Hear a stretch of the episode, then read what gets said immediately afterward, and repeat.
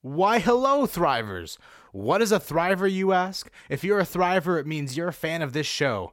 That's right. While you're all Thrivers in my heart, there's a more official way to become one, if you catch my drift.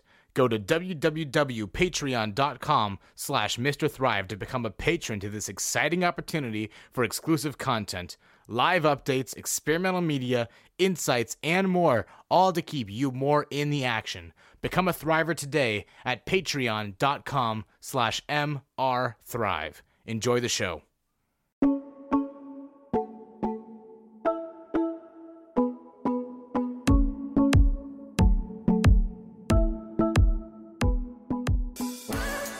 You have stumbled upon Stars of Tomorrow, where every Friday I, Mr. Thrive, interview someone like actor.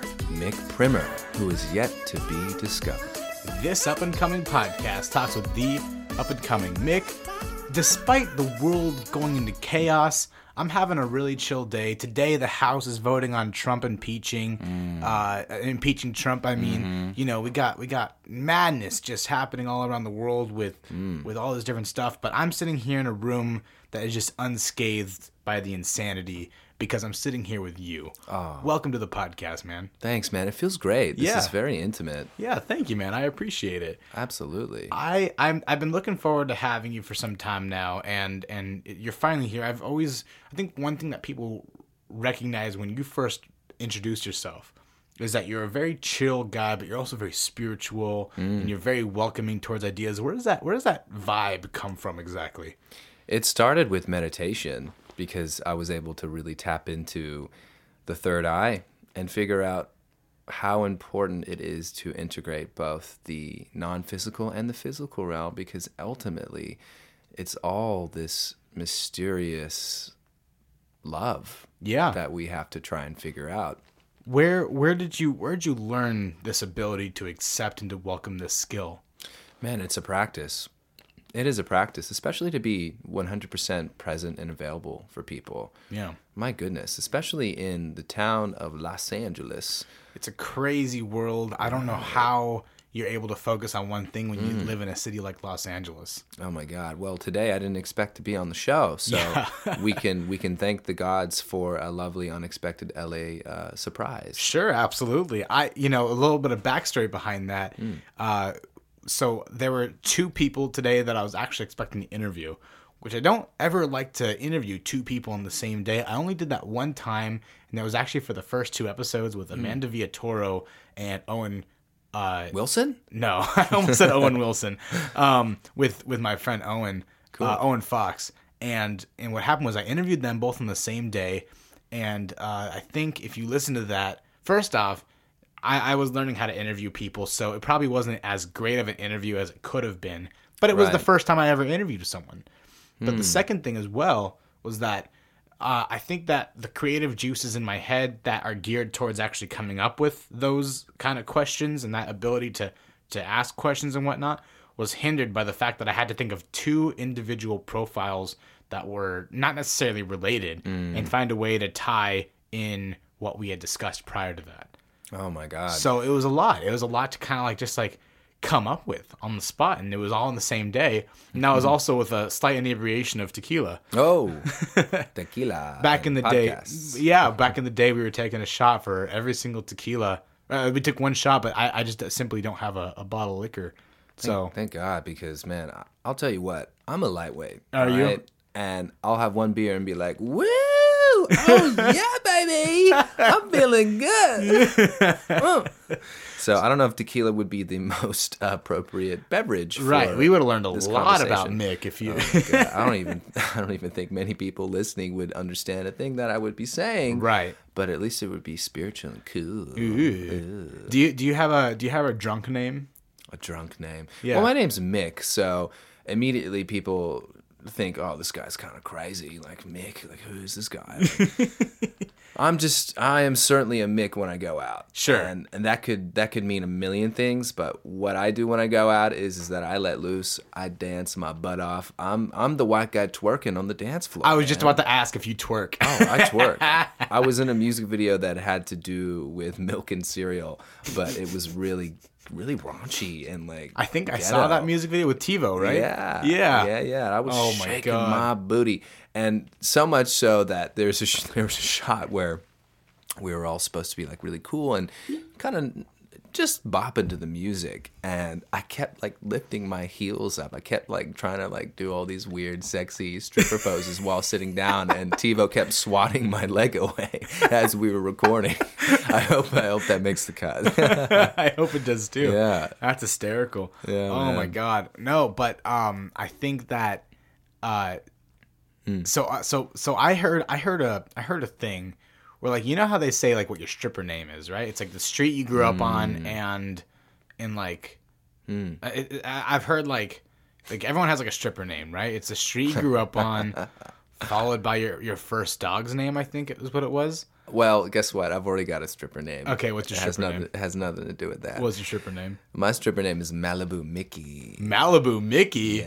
Oh my god, I want to that just that name alone makes me want to put uh, dollar bills into your into your ass crack just That's thinking about that. Who needs Mal- Malibu Ken when you got Malibu Mickey, baby? right, right. Yeah. No, mine would be I mean based off of that like that structure is uh I guess Canyon Winston, although although I think Winston Canyon sounds better. That sounds like a way better. Vast babe, Canyon. It's, What? Winston Canyon. Ooh. Yeah, Every- the Winston works. Say it one more time. Give me another Winston. It is Winston Canyon. Winston coming over to make that Come make on. that booty Come on. booty jiggle. Oh, oh, okay. We'll work on that. We'll work on that indeed because I am nowhere close to stripper material. That's okay. But I'm I'm you know I'm exercising constantly. Anyway, You look back to what I was saying though. uh, you have we all have our our our stripper names, but then you have a, your drunk name, and I found out that your middle name is supposed to be your drunk name. Oh. I I beg to differ though, because I do have an alter ego, not like an actual alter ego when I drink, Oh. but. I I was thinking about it, like, okay, so under the premise of like your middle name, that means my middle name is Bennett. But I was named after a Bennett. The Bennett hmm. was a real person in my mom's life, and he was a really sweet person.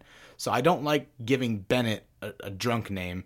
Instead, I go by Chad when I'm ah. drunk, and that just makes the most sense to me. Yes. So, hey, Chad, what's going on? dude, bro, do you even like do you even like shotgun beer, man? No, because I'm a lightweight who can't scull a beer Hey, anymore. fucking pussy, man. Shotgun that shit. You know that's what ah. Chad sounds like. That's what ah. totally what Chad sounds like. And he's a piece of shit. He's a piece of shit. Mm. I'm not gonna. I'm not gonna lie. Mm. Oh man, I'm glad I'm not Chad. I'm I'm Chaz. I'm Charles. I'm Charlie. But uh, I'm I'm all those things under the sun. But you know, do you have alter Chad. egos like that? Do you do you ever have those moments?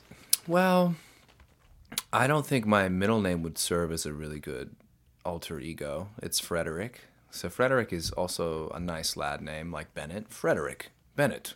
I like Frederick. That's cool. Frederick, yeah, yeah. It's my dad's middle name. My my dad's middle name is Fred. Oh, no way. Yeah. Cool. Yeah. All right, Fred. Dude, I mean, if it ain't Malibu Mickey, it's a spiritual cowboy. That's who I am, man. Yeah, you really are. Yeah. you really are. Well, let's let's get into a little bit Sure. because I I know that you uh, have a baby. You have a project that you're currently working on. It is called. Uh, Mm-hmm. Come it's called now. Mm-hmm. Tribe, the untold story of the making of Vice. It's not just Tribe. You can't just call it Tribe. It needs to be the full story. Why? Why does it have to be the full title? The full title is Tribe The Untold Story of the Making of Vice Cops. Vice Cops. Oh my God, I messed it up. Cops. So No, it's so yeah, it's such a wild title. Tell me about it. Well, Tribe, the untold story of the making of Vice Cops, is a collection of all of the thoughts and manifestations and beliefs, and you could go on and on about that. From my friends and I that spent a lot of time in Texas together, learning about the industry, being young creatives that needed outlets to express in a small market in Texas. So my buddies and I would. Um, smoke a lot of beautiful plant medicine in order to kind of situate ourselves into a more coherent state of consciousness until we Sure. have too much. Yeah. uh, in order for us to just kind of express more. And when we did, we had fun. And there were so many one liners. We were watching movies all night, editing, doing all sorts of stuff with plant medicine. And there were just so many one liners that I wrote on my notes on my phone that were not just one liners, actually. They were all situational based humor. Sure. And do, you- do you still have those I notes? you? do, yeah. I, let's see if I do. Um, but yeah, so we just kind of came up with a lot of fun stuff to talk about, a lot of stories, a lot of funny scenes that had to do with our lives. And when I moved to LA, I I really missed that. I missed that creative tundra that was my friend's mom's place in Pflugerville, Texas. but when I moved, Sounds fun. yeah, but when I moved to LA, I I just became a better artist, and I brought that with me whenever I would visit to Austin, back to Austin, Texas. And when I did, my friends were doing the same thing too over there. So we pulled together ideas about what it's like to write a film and, and, and what could we do to kind of emulate the weird absurdity that is the film industry. And we came up with two characters played by me and my friend Manuel. And Manuel is pretty much playing himself in this, just a little bit more pissed off at me because uh, my character gives him every reason to. so he plays a man named Miguel. Okay. And Miguel is best friends with Richie, the character I play.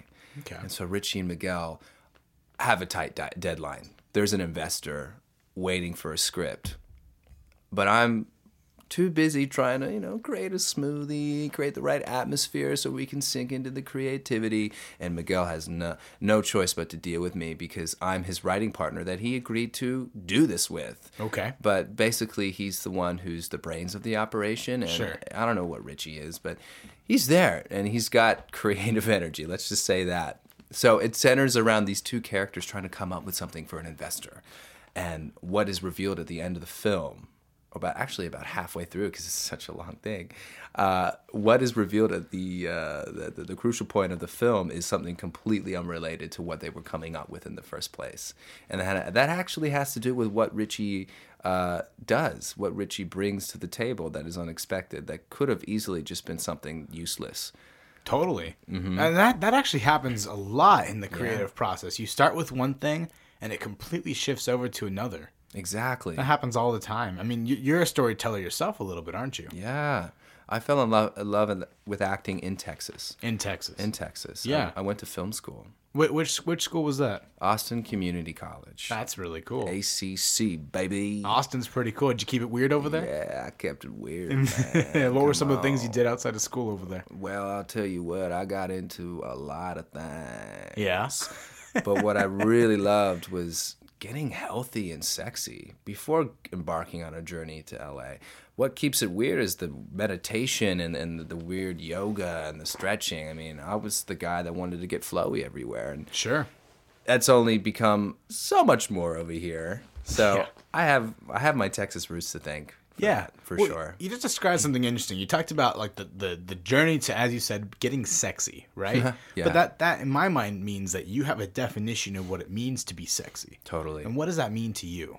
Whoa, that was deep. Uh, being sexy is being comfortable within your own body, Yeah. inside and out, as above, so below. I love that. You know, I body positivity has become a, a hot button topic and mm. trends and social media and whatnot. And now we're seeing models that are no longer Barbie shaped and now plus sized and mm-hmm. whatnot. Actually, one of the first interviews on this podcast was w- with a woman named Nicole Holmes, and she d- does uh, plus size modeling on the side. I know mm. someone else who is a gaffer slash photographer whose wife is a plus sized model. And it's pretty remarkable that we're now in a society that is beginning to accept that and love it. Mm. And I think that's really what, what health means. Mm-hmm. But do you think that that could also lead to allowing for someone to let themselves loose Yeah. to an unhealthy point? Absolutely. And how do you balance that, you know? I think we have to embrace who we are, obviously, and with our bodies. We all come in different shapes and sizes. If you're a naturally curvy woman and you've got a lot of gifts that you are not necessarily comfortable finding out or you're not, I, I feel like we need we need to have a healthy relationship with our own selves so if you're a woman who is curvy and has this uh, you know voluptuous look and feel then embrace that or even a man for that Uh, matter. man man or female Yeah. Man- male or female but if you choose an uh, unhealthy lifestyle and put really bad food in your in your body and, and live an untruthful way of being who you are then that's not gonna be what you want. That's not what the soul is looking for. The soul is looking for this sense of oneness with oneself and others. So i feel like if you let yourself go and do a bit of modeling and you like it, great. I just hope that it's not that that you embrace. It's more like who you are and, and what what you want to do. And I say that as long as you are doing the inner work, then it's all gonna show and you're no one will be able to take their, their eyes off you, regardless of who you are. Yeah, I mean, all these all these different factors contribute to your confidence, and and, and Yeah. the confidence is really what is the sexiest part of any person. I've met, mm. you know, uh, I I will I will call them subjectively beautiful people with terrible personalities because they are so insecure with themselves they have to lash out in a terrible way, mm. and that just makes them so unsexy. Mm-hmm. You know, and I think part of that is having to surround yourself with the correct people. I, I I've surrounded myself in the past with terrible people before, and it took away from my ability to do things such as I'm doing like right now, hmm. like like that like to hear your to hear your own voice, and and to to break that barrier of accepting it is a real challenge, and I had to get past that challenge in the past couple episodes. Around that time was a transitional period for myself where I was learning how to cut people out that were toxic. Hmm. You know, it's not just people that are toxic; it's the food that's toxic, it's the lifestyle that's Yes, toxic, absolutely. and all these things just contribute to being sexy. Yeah. You know, I think that's really what it comes down to. Yeah. I just love that our definition for sexy has really changed in the 2000s. yeah I think that's really neat. That is really neat. You know? it's fun to see consciousness become aware of itself, right? Sure. That's what we're doing. This is what this is what this whole thing is about, right? Yeah. We just watched Little Dicky's music video, Earth, That's right, we did. and that was that was awesome. It was awesome, wasn't it? awesome. It was a good music video, and and Lil Dicky is a is a is a I will I will now say by by Mm-hmm. the current day standards, just a, a an objectively sexy person. totally. You know, Authentic too. he's real authentic. I think he's Mm-hmm. one of the most authentic uh, uh, artists out there. you know? Yeah. he's good. Yeah. and he, he's passionate about certain topics and he you can see that he he loves to collaborate with people on like a real human level that other artists i feel like do not mm-hmm. and that's something very different than what we're getting i think what makes him one of the most prolific uh, uh, rappers out there And that's how you become better. And that's how you become really in tune with yourself is that you just continue to find what you want to say. Yeah. And if you don't know what you want to say, that's a beautiful opportunity for you to find what you're looking for in the most obscure of ways. We don't know. absolutely So we try. yeah it seems like finding things and, and, and searching is a, is a major kind of theme that that kind of contributes to your life uh, what, what was a major time in your life that that searching and finding was kind of imperative When I was about to turn 21, I went vegan and I didn't know anything about nutrition. So it wasn't necessarily the veganism that really compromised my health, but it was the lack of knowledge on what to put in my body, how my body responds to certain foods, and all of the environmental stressors that happen in our modern life. So I also had mononucleosis and I had a plethora of things. But anyway, this all correlates to what I was searching for. I I had I had B12 deficiency as well, wow um, which really fucked me up. i bet Yeah. So that is when I decided, hey, I've got like all of these bad problems right now. What do I need to do to get better? Plain what- and simple. What did you do? Man, I I bless my my mom for her help with her and I also going through the same, uh, not the same sickness, but the same period of time of sickness. So we we spent like a whole summer, a hot summer in Texas, trying to get better, figuring out what we needed to do, what what kind of foods we needed to buy, and uh, an example of my symptoms were PTSD, insomnia, anxiety, major depression. I couldn't really walk properly for like the first couple weeks. Couldn't really focus on text when I was reading, and so I it was like I- I had to go through the homeopathic um, route. So I don't. I don't know what that is. What is that? I went to a different uh, instead of um, conventional medicine. I decided to go through uh, explore different paths and and figure out what I could do to uh, heal myself in a holistic way. So I remember actually being on my hands and knees begging to Great Spirit, whoever. I- I didn't really have a realistic, or no, I shouldn't say realistic, a uh, mature relationship with Great Spirit, but I just remember begging to anybody, please help me, help me, help me, help me. I cannot live this way. I cannot live this way. And I was on YouTube the next day looking at anything that could really help me, and I stumbled upon an Elliot Hulse video. And Elliot Hulse was this, is still currently a major fixture in my life through health and wellness on YouTube. Health, wellness, and fitness on YouTube. The guy's awesome. Amazing dude. Jacked Buddha. Cool. Essentially. And he talked about this man named Wim Hof. And Wim Hof is this um, amazing man.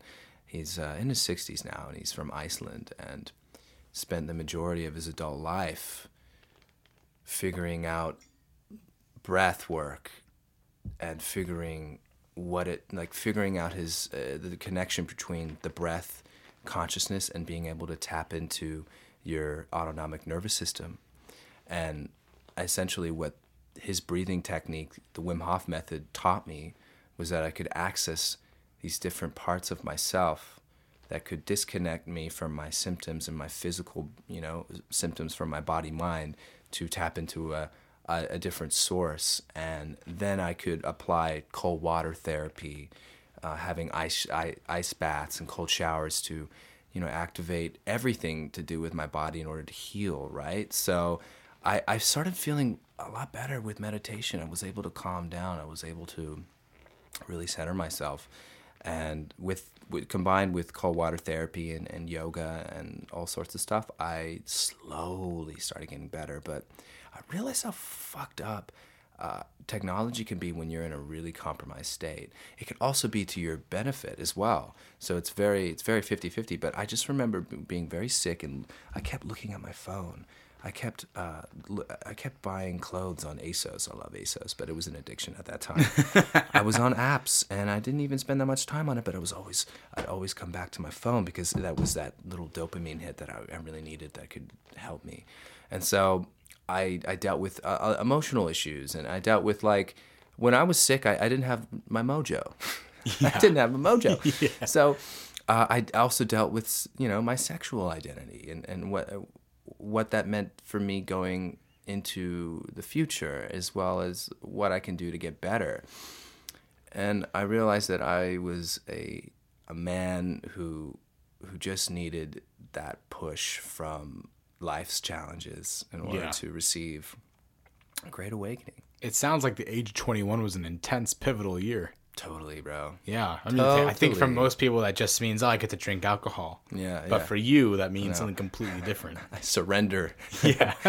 I surrendered at 21, and I'm so blessed that I did. yeah. what is the process of surrendering exactly? What What do you mean by that? Oh man, surrendering. I guess it's just like this complete release of what you know, what you want, what you think is going to happen. Do you think that people, oftentimes with their mentality, are fighting themselves? Yeah, we. I think we we have a lot of resistance. We have a lot of resistance. What does that look like exactly? Man, it could be layered layered on for many things, but resistance meaning there's some emotional issues that you suppress because of a busy lifestyle that can tumble over, that can spill over into romantic relationships or you know, not necessarily giving yourself the grace and time to look within can just really it's a it can trickle down. It can affect your whole life. And in this town, everybody's busy. LA is crazy. I mean, it's crazy. one prime example of like just like uh, like not not even a metaphor, just like the literal display of how busy everyone is in this town is the highway and just driving around it. Mm-hmm. You know, Yeah, uh, I I find myself speeding to work all the time, my day job. yeah, You know, even though it's a lousy job, I'm trying I'm trying not to be late. Yeah. I feel like that's everybody. Cutting everyone off, being ruthless on the road, being an aggressive driver. You know, it's intense. It's almost like nonsensical. It's almost insanity. yeah. It is. You got to find your groove on the road and Yeah. find your groove while dealing with like these things that we call life. All of the stressors, all of the relationships, all of the you know, routines and patterns. Yeah. it's not easy to look within. It sounds like I'm I'm like, hey, yeah, you guys got to do it. It's Sure. all good. It's really easy and fun. But it's not. It's fun, but it's not easy. But No. it gets easier once you understand yourself. And I feel like people in Los Angeles, they will like some there's there's a there's a niche of people in Los Angeles who they um you know, they claim they're spiritual, uh, you know, but it's really just for Instagram, you know? And I you're not that kind of person. You actually are genuinely a spiritual person. You've done the research, you've you've paid the dues in that in that respect. Uh Thanks. I'm flattered. you know, th- yeah, of course, you're welcome. You know, you're, you're different. But what is it about you that makes it makes yourself different when it comes to spirituality? I think uh, being humbled on a regular basis is great. Yeah. I think uh, I think having a healthy ego is is hard to establish, but once you do, it's like you're carrying a portable paradise in your in your mind. Being able to understand empathically with people and flow like embrace the flow of life. There are so many things that I want to do in in a day, and when I start to actually put more more time and emphasis on it and respect that that window of time that I give myself, it takes a while. Sure. We don't usually we don't usually get everything done in one day, and there's a lot of things that need to be taken care of. But if you have a daily practice of whatever keeps you into a spiritual sense of um, clarity while dealing with life, then things become so much easier. Right. Yeah. And I just realized something. You're from Australia. yeah. You know, you were born in Australia, but are people in Australia actually this level of spiritual? Well, first of all, they've they've got an accent. they've got an Aussie tone to them. Right. So yeah, I could go back and say, "Hey, how you guys going? Like, who's spiritual here?" The thing is, is that everybody is spiritual. We just need to tap into it, and I feel like I, a lot of my upbringing over there is responsible for the weird spirituality from the beginning before it really happened because I had friends that were 16 and 17 and they were going out in the middle of the woods taking psychedelics and listening to techno and, and hard hardcore trance and stuff like that, psytrance. I, I feel like I feel like it, Australia is the last place you want to do that because I've heard Yeah, so many horror stories about the, the crazy animals and the wildlife that Right. can kill you out there. Right. Yeah. You know? keep your wits about you. But if you're in the bush, not necessarily in the out in the outback, I think you're gonna be okay. Okay. But the you know up north in, in the rainforest tropical area of uh, Queensland, yeah, you'll get some pretty scary stuff, mate. Yeah. it's Some pretty scary stuff. yeah. Have you have you ever when when you were living in Australia, did you ever encounter any of that? Big ass spiders. Big ass spiders. Nope.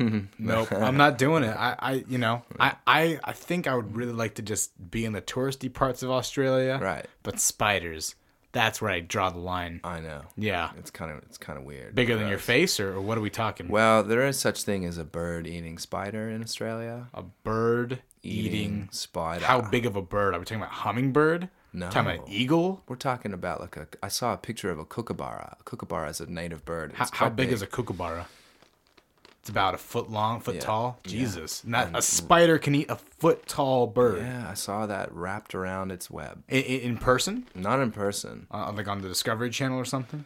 Oh boy, Well, yeah, it's all through, fake. through No, pictures. yeah, yeah, it's all fake. It's all fake. No, no, it's not fake at all. Uh, I That's terrifying. It is terrifying. Oh my God. I'm happy to admit that I haven't seen one in person because I used to live behind a nature reserve. I used to live behind a beautiful little block of land outside my place. that just sounds like a death trap. You know what? it was a cute trap because Okay. all I saw were bush kangaroos. Okay, kangaroos are pretty cute. Yeah, they're so so bloody cute. up up until they kick you in the chest, but other than Uh-huh. that, they're they they they're pretty cute animals. I Honestly, do not fuck with a kangaroo because while they're cute, if you get near a mum and her joey, she gonna slice her, your guts up with her freaking claws. yeah, yeah. I- So- I- there's a lot of there's a lot of deaths like that related in Australia, isn't there? Ugh, yeah, strange way. Yeah. Yeah.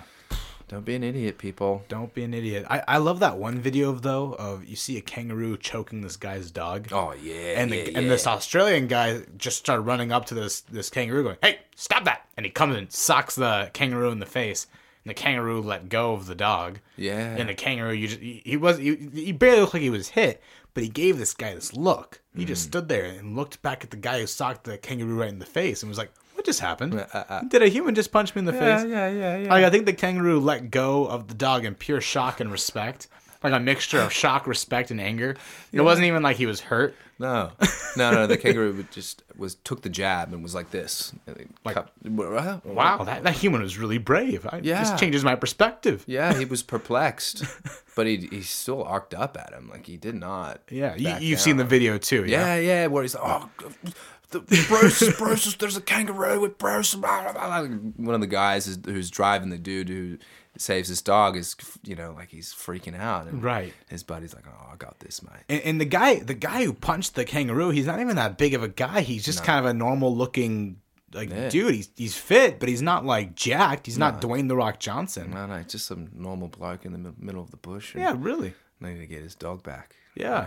And the dog seemed pretty happy. He seemed like, oh, he was just giving me a pet. Weird, weird situation. Very folks. weird situation. Funny video though. Yeah, great video. I, I, I, I give it a whirl if you get the chance. Just Mm. look up "man saves dog from kangaroo." I'm, I'm sure you'll find it. But um, Yeah, it's the first thing that pops up. it You don't really- even have to type the full sentence. Right. It's already gonna. right. Yeah, it's already gonna show you where it's at. Definitely no. Mm. Oh my god.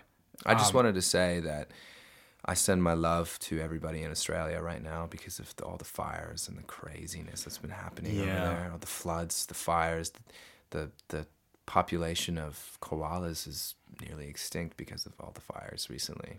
It's terrible. So I was just watching something that was kind of disheartening about a, a human nature, Mm. current human nature. It hasn't always been like this, but it's like this now.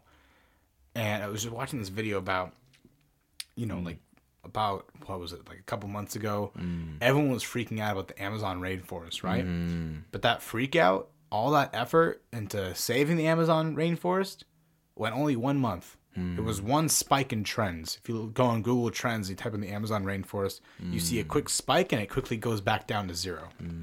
Same thing with that koala in Australia. It got one spike for a week and then everyone disappeared, you know? yeah, And it's like, what does that say about us? what does that say about us? It says that I, I think what it says that we, we weren't always like this. You know, I think that if there was a problem, we, we'd stick to it. Uh, if I mean, imagine, imagine if in World War II, we had iPhones and, and technology, right? This is something I think about a little bit, right? Would World War II just be a one week spike trend? And I, that that wouldn't be good. Like Japan gets bombed. Oh my God, we got to act. And then after that, uh, let's focus on the next thing. Let's focus on what Hitler's doing over there, Right. but not actually go there. Uh, yeah, far out, man. It's a weird. That's a weird scene. I think that that's exactly what would happen if we had iPhones. But here's the thing: I think there's just we're just polluted with with with our phones in our hands totally. So much with all this information that how do we stretch our brain between all 100 subjects being thrown at us at a time? And it increases every day. There's Yeah. more information out there. It's Yeah. like, what the hell? Like, we're going to have to come up with a, a balance of this. We're going to have to figure this out for ourselves. The reason why it won't stop. Right. Right. Yeah. It's not an easy process. Not No at way. all. No. It's just not. And it's frustrating. And you It's know, certainly changed. It's changed a lot of things about human relation. It really ha You're talking about technology? Yeah, but also the, just the, the, the smartphone era Mm-hmm. where everything just became this tsunami of uh, change and information. It, it really has. I mean, I don't get me wrong. I think that the information era is a wonderful thing. Absolutely. It's a really, really wonderful thing that is very, very needed.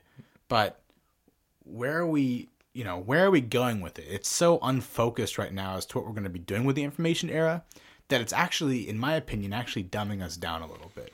Yeah. I think that's the problem. If the if the focus of the information era was to educate, then we wouldn't have this problem. But that's not the focus. No, it's not. Like a, a great deal of the focus has to do, I think, I think with marketing. Another great deal of it has to do with uh, Entertainment. entertainment and distractions. Another great deal of it has to do with uh, activism. You know, uh, and, and and so much more than that. yeah, things are being amplified because of that. Yeah, and sometimes it's a great thing. It's very Yeah, it's- important. Oh, it's very important to our existence right now to to really to get a hold of ourselves and help each other. Yeah. The empathy factor. There's That's so much disparity. It really is. But you know, it's there's no real answer to that right now, is there? As long as we become the strongest versions of ourselves and help people shine their light, then I think this is going to be a really amazing world. Yeah. It already is. We just need a little bit of a helping hand with each other. Well, I think you just talked about something. I'm gonna t- I'm gonna call back a little bit to something you said earlier about mm-hmm. meditation and mm-hmm. whatnot. I you know I, I had a little phase where I was trying meditation and it, it definitely helped me a lot. Hmm. But how do you meditate exactly, and how does that factor into what you do today as an actor? Hmm. Well, I have a daily practice of at least a, at least three rounds of breath work that vary, and most of them are from yogic techniques. So I would encourage people to just start by doing some yoga. Hmm. Start by doing some yoga because there's so many different types, and the definition of yoga is the communion of body and mind.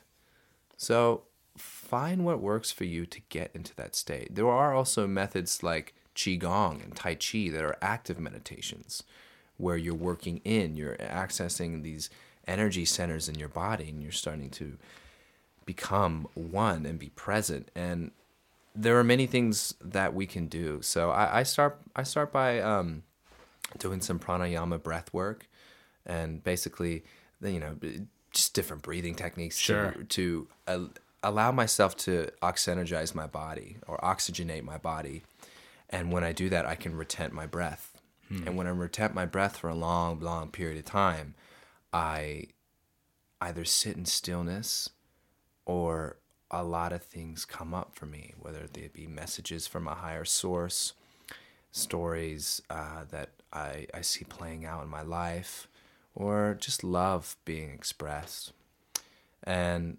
i really like i, I really like it um, for a number of reasons because it, it's only going to help us connect to that frequency together Sure. Yeah. Can you give me a, a time that maybe you had meditated or done the breathing exercises that played a factor into a major decision in your life? Wow. Yeah. Yeah. Yeah. Uh I I fell in love with somebody recently. Like I would say this time last year. And it was amazing.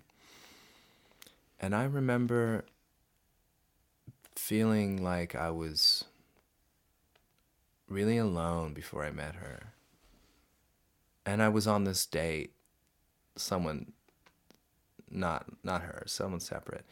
This is before i met her. I was on this date. And it wasn't going well but i was there. I was present. I was having a good time. And um, afterwards i thought well it's been a couple days. She hasn't said anything. Maybe i should contact her. And i just remember i just remember this feeling of like from my intuition from my gut saying no don't. And i was like oh okay. I guess i won't did some br- uh, breath work and my roommate at the time invited me to take pictures behind the scenes of uh, his photo shoot and that's where i met that woman and I, I just remember having the strength and courage to listen to myself and know my self-worth and not succumb to uh, contacting someone when clearly the message is the opposite.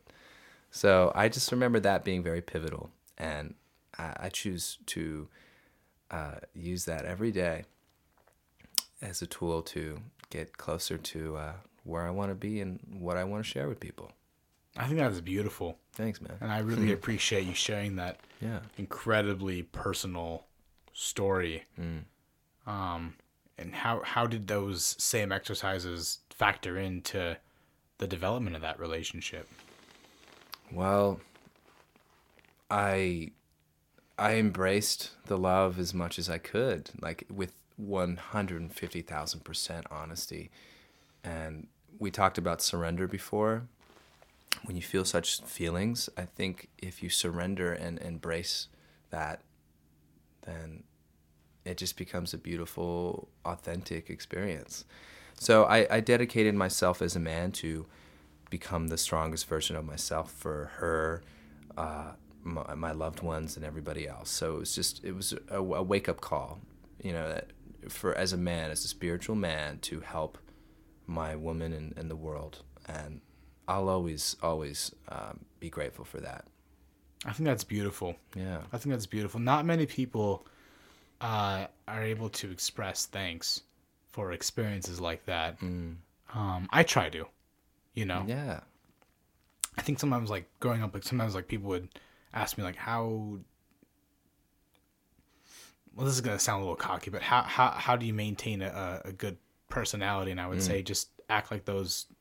Uh, I, I I take the worst. I take the best from the worst people, and I keep it with me. Mm. You know, as in I, mm. I everything the the majority of what makes that situation bad. Look through the look through the lines a little bit and to to to find thanks for for the positive that you see from it.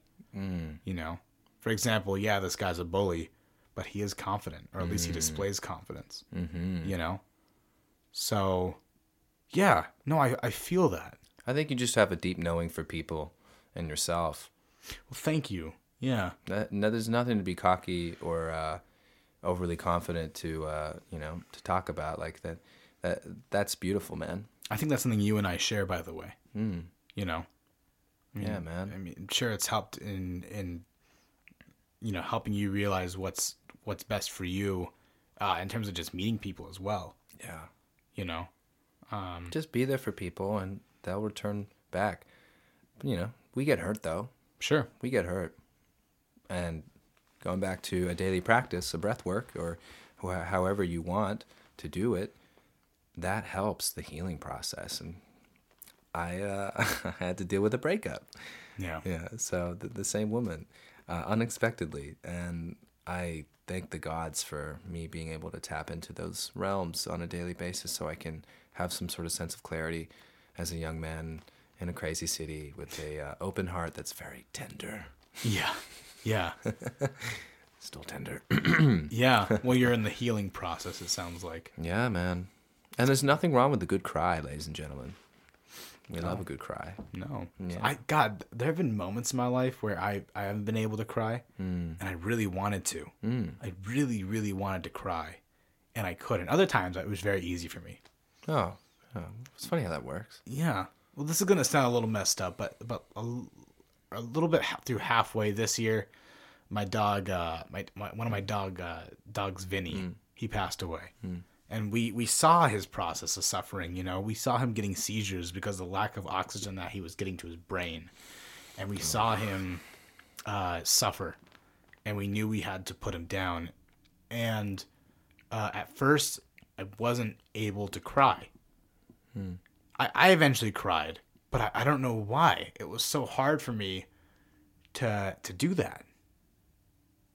It was it was very weird. I've never ex- uh, very few moments where I've actually experienced that. I think that that that just has to go with um, it has to do with the the shock factor of grief, the stages so. of grief, Yeah. and then maybe you found found ways of releasing that, and I'm sure you did. So it comes in it comes in waves, and it comes when you don't expect it, Yeah. and uh, it's an interesting thing. Pain is important. Yes. You have to embrace it. And a lot of I know some people like I, I I talked about cutting out toxic people in your life, and I think one of the key traits of uh, one particular toxic person I'm thinking of is the inability to face pain. Partly because of how they were raised. You know, they were raised not to wear their heart in their sleeve like mm-hmm. I was, and it sounds like the way that you were. Mm. You know, I was raised to to to live with my heart on my sleeve and to mm. embrace these feelings, but he wasn't. Mm-hmm. This one guy that I'm thinking of, and I had to cut him out because of that factor because someone wasn't willing to be as honest with me as I was with them. Someone was wasn't willing to open up with me as I as as much as I as I wanted to open up with with him, you know. Mm-hmm. And that that was made for a one sided friendship, Oh, those are the worst. you know. And that's the- you know. Do you do you do you think you have any of those today? Oh, of course. Well, I I give myself a lot of room for forgiveness. Hmm. I you must forgive, but you must also hold people accountable. So, there are a lot of things that I've noticed when I've met people here that are interesting and alarming at the same time. I mean, it's a it's a really ego-driven place. Anywhere is if we think about it cuz you know, it's our perceived sense of self, right? Yeah.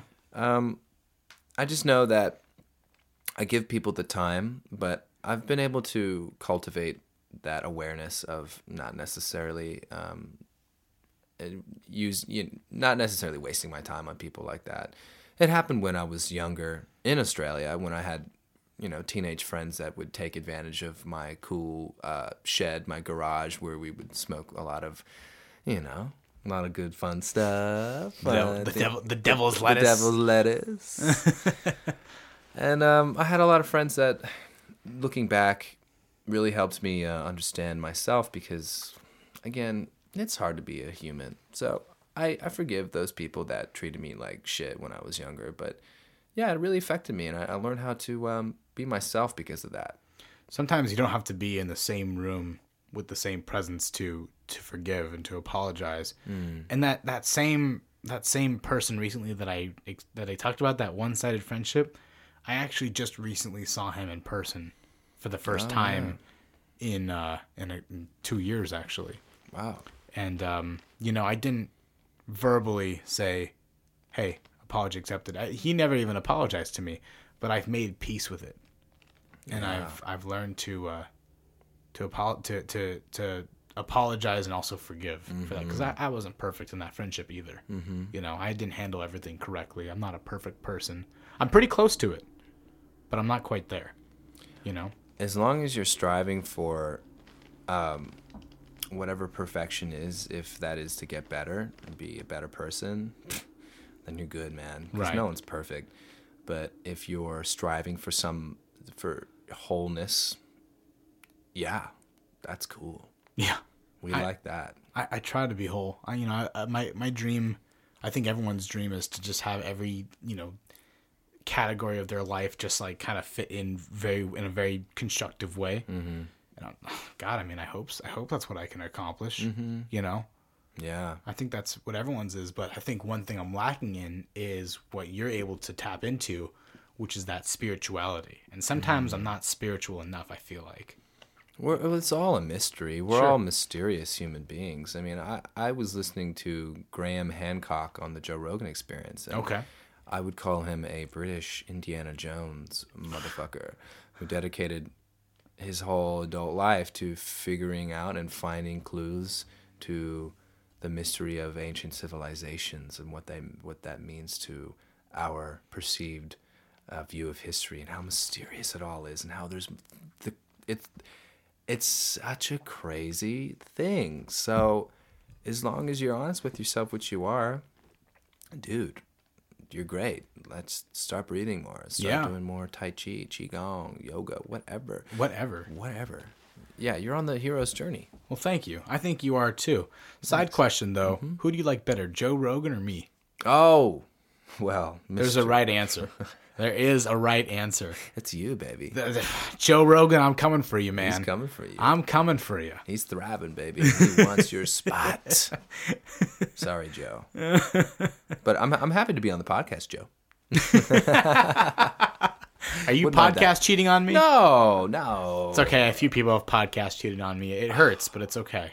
Dude, this is the first podcast I've ever done. Yeah, it's you're you're handling it naturally, my friend. You're doing great. Thank you. So are you. Yeah, thank you. I appreciate it. This is not my first podcast, but I appreciate it. That means a lot. You're a gracious host. my pleasure. I wanted to tie back a little bit because you you moved around a little bit in your life. You Yeah. lived in Australia for a little bit. Mm-hmm. You went to college in Austin, Texas, where you mm. kept it weird. It sounded like a pretty fun time. Yeah. But in the middle, you weren't always in Australia. You were in Hawaii. I was. How was that growing up there? Oh, it was great, man. I I spent a lot of time in Lanai and Maui. And I was a young kid. I was eight, nine, ten years old. So I spent almost four years there, three years and eight months in Hawaii. And wow, I mean, oh my God, how lucky was I? My brother and I were these young kids in this crazy, a beautiful world. And it really helped me now looking back to embrace nature Wow. and embrace different cultures and people. Wow. It's yeah. fun. It's really fun, man. People are beautiful and and different, but all together we're the same. It's like it's so nice. So I think I believe totally with within my whole being that travel will do that to anybody.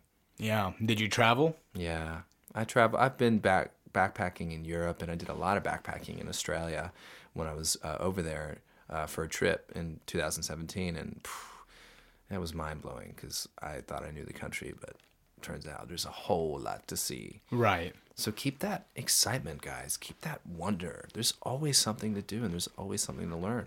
Absolutely. But so it sounds like you've moved around a lot. You've connected with all these different places. Mm-hmm. But have you ever felt like uh, connected enough to call any of them home? Yeah, totally. So you you have had that home factor involved in your life. Yeah, yeah. I- Uh, I'm actually a little bit surprised, in a, in a, in a pleasantly surprised. Yeah. Yeah. Well, I, I I loved where I lived in my life, and I know that when I live, I really surrender. Yeah. to wherever it is I am. Grow where you're planted. Hmm. So I feel like a little curly-haired pot plant that just moves around. But you know, I'm growing where I'm planted. You know, it's cool. I think that's sweet. I Yeah. think that's sweet. And when did you move to LA? I moved to LA in late June 2018. Gotcha. So it was one of those hot summers, man. you Oh. know, where all the fires were happening, and Ugh. I mean, well, I, I Interesting. I like to say, you know, California has uh, three seasons. It gets hot, it gets a little cold, and then we get fire. Yeah, oh my god, Oh well, the fourth oh. season is Oscar season. yeah, that's can- right. You can call it that too, Yeah. because we're talking about Los Angeles here. Yeah, yeah. the yeah. fires are disgusting. Oh yeah, I. I had this experience where so it was around the time it was at the time the Joker movie came out a couple mm. months ago, and me and me and some friends, including my girlfriend Shelly, we all went to go see the Joker movie. And we got there's this one guy with us named John, hmm. great guy, but while all the smoke was happening, uh, as soon as we're walking out of the movie, he's smoking a cigarette next to me, and I'm like, that is disgusting. That is disgusting, man. You're you're you're about to make me puke just by being next to you right now. Smoked a cigarette with all the ash around him. It smelled like the campfire you didn't want to have. Ooh. You know, it just wasn't a good experience. Oh man. yeah. Yeah. But you so you got to experience fire season right off the bat. Right off the bat, Not a good first impression of California. it was just blisteringly hot, and I was like, "All right, here we go. All right, L.A. baby, come on." Whoa. But then when things finally, when the smoke finally was gone, the Mm. fire department, you know, killed the fires and whatnot. Respect to those men and women. Yeah, no, Mm-hmm. they have a tough. They have a tough fight. I've had some, not like I, I had to evacuate last year. Actually, that that last year actually, Whoa.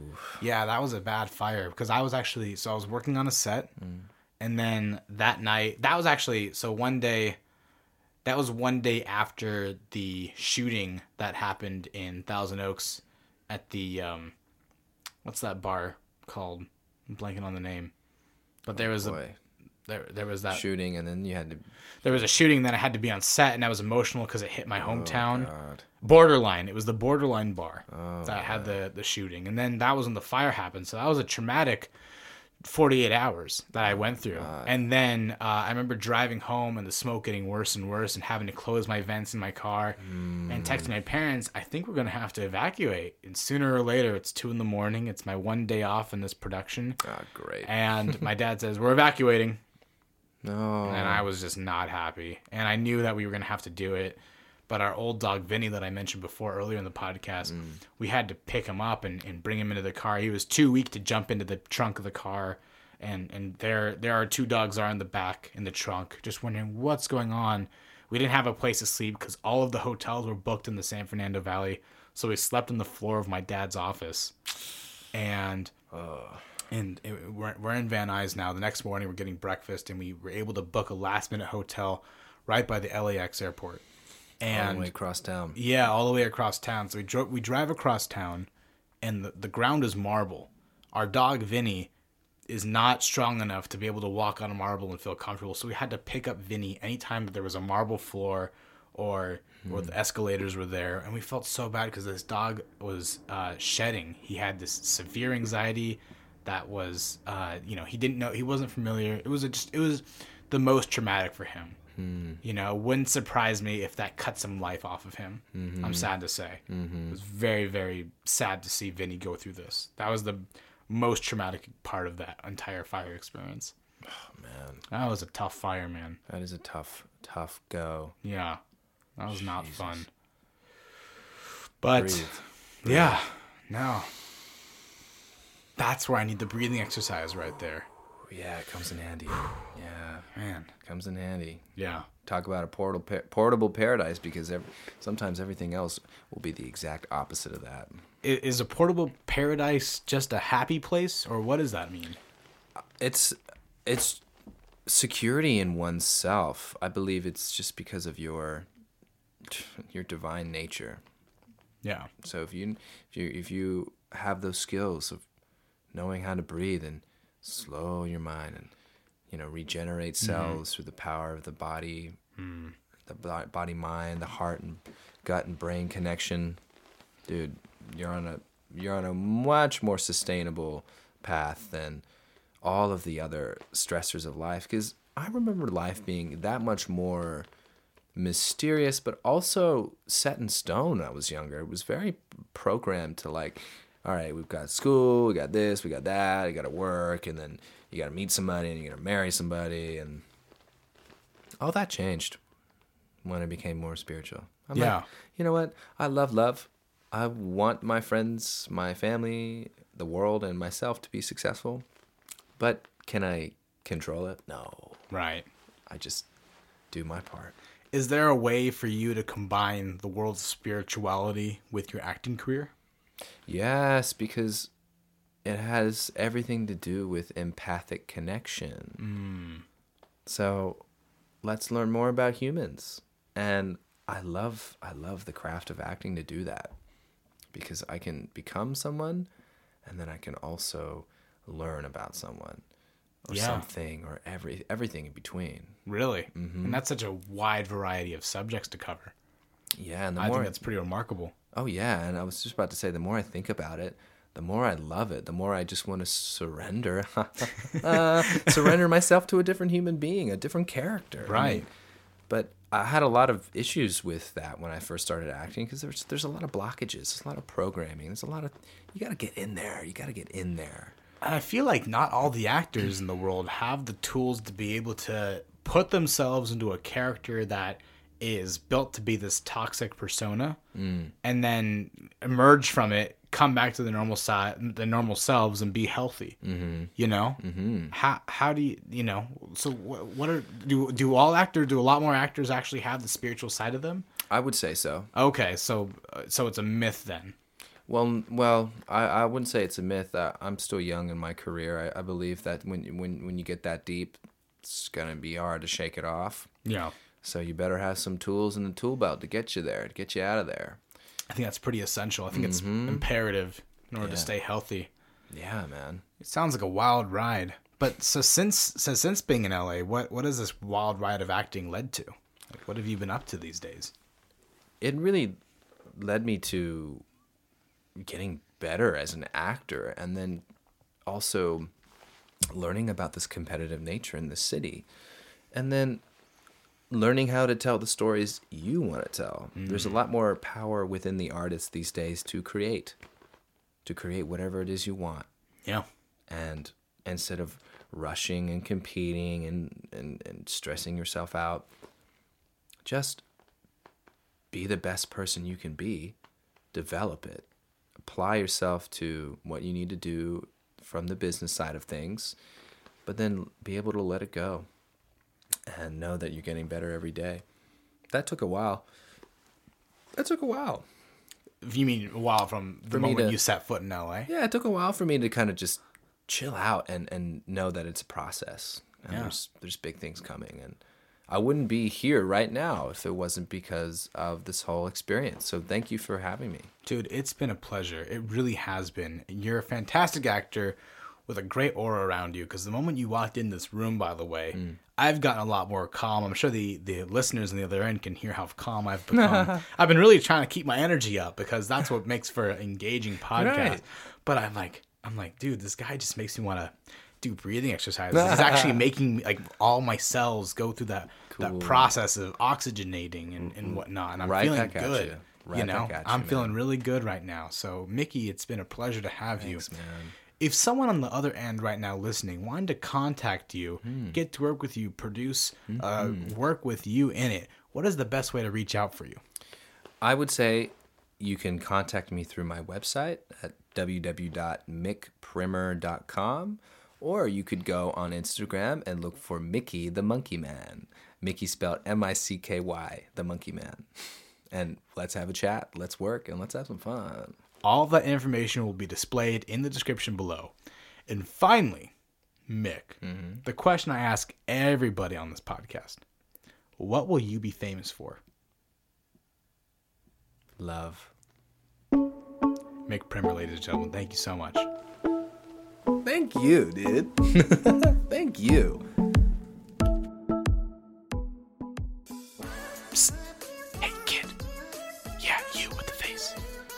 Great episode,